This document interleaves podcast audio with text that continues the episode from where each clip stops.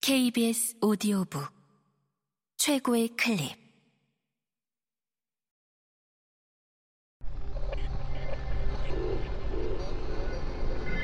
케이비에스 오디오북. 몬스터 차일드. 이재문 장편 동화. 성우 이명호 읽음.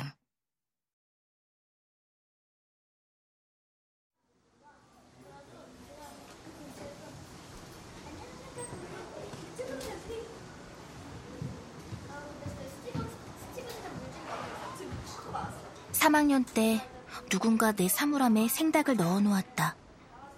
사물함을 열어본 나는 충격을 받아 까무러칠 뻔했다. 나를 더 놀라게 한 건 같은 반 아이들의 반응이었다. 왜? 징그러워? 이상하다. 너 같은 엠씨에스는 그런 거 좋아한다던데. 아니야? 한 아이가 비아냥거리듯 말했다. 그런가? 그게 뭔데? 내가 눈물을 참으며 묻자 아이는 새삼스럽다는 듯 대꾸했다. 그런 거 막 호랑이나 사자가 먹는 빨간 고기. 날고기를 말하고 싶었던 모양인데 그건 가짜뉴스다. 나는 날고기를 먹지 않는다.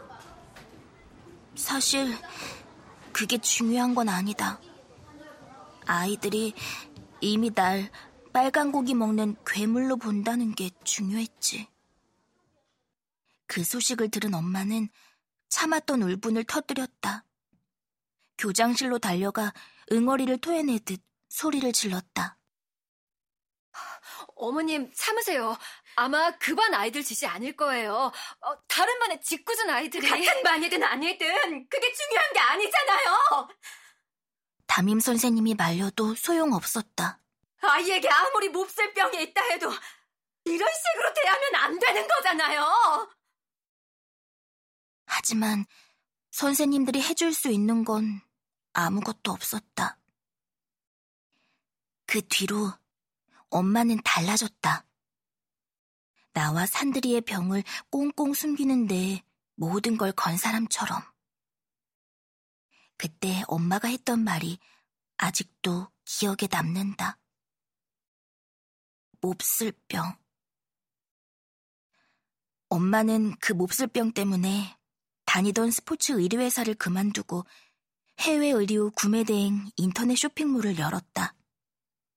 집에서 일하는 게 편해서라고 했지만 사실은 우리에게 문제가 생기면 언제든 달려오기 위해서일 거다. 그렇게 몇 번이나 전학이 반복되었다. 이번에는 아빠와도 떨어져 살게 됐다.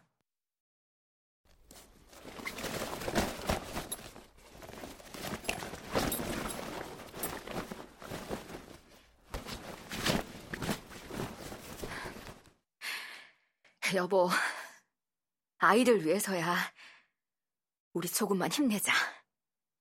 아빠는 가족이 떨어져 사는 건 싫다고 했지만 엄마는 완강했다. 도시 학교는 너무 빡빡해. 스트레스 때문에 발작도 심해지는 것 같고 시골 가서 요양하듯 치료받으면 좀 덜하겠지. 마음이 편해야 몸의 병도 빨리 낫는 거랬어. 나는 궁금하다. 엄마의 마음은 괜찮을까? 엄마는 우리를 위해 아주 많은 것을 참아야 했다. 몹쓸병에 걸린 건 엄마가 아닌데.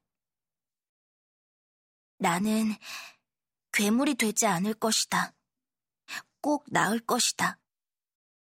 정상적인 아이, 평범한 아이. 그게 작지만 큰 내 소원이다.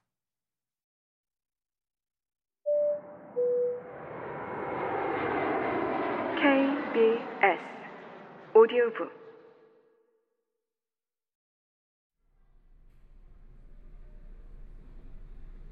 교무실 문은 언제 마주쳐도 커 보인다. 저길 통과하면 마치 공항의 엑스레이 검색대처럼 내 정체가 낱낱이 드러날 것만 같다.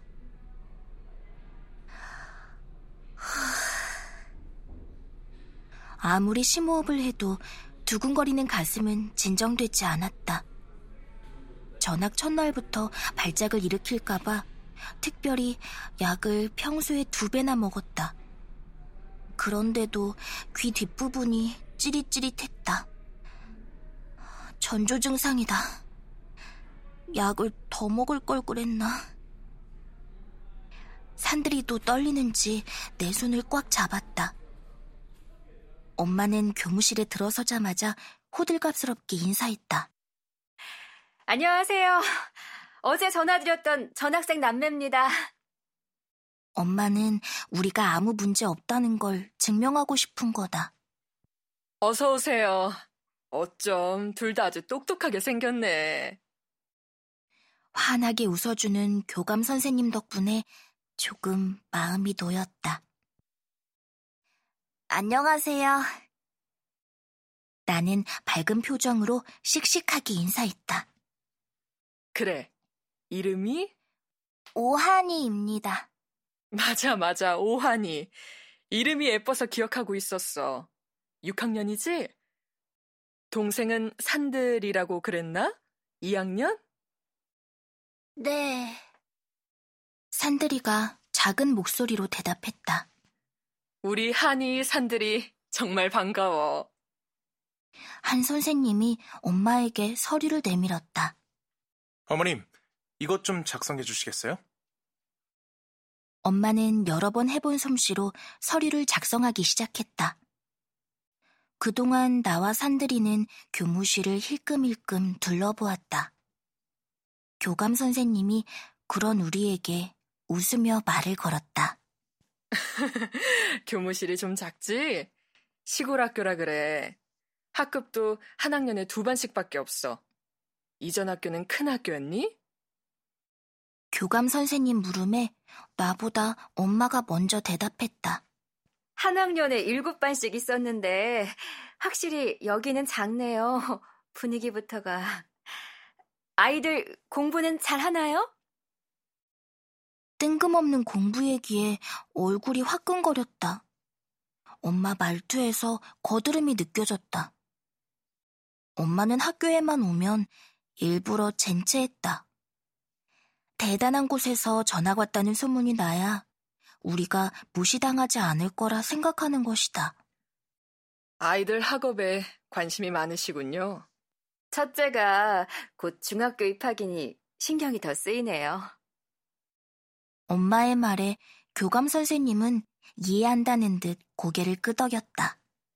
육 학년쯤 되면 원래 있던 곳보다 외진 곳으로 전학시키는 경우가 많지는 않지요. 진학할 학교도 많지 않고. 이런 시기에 전학시킨 특별한 이유라도 있으신가요?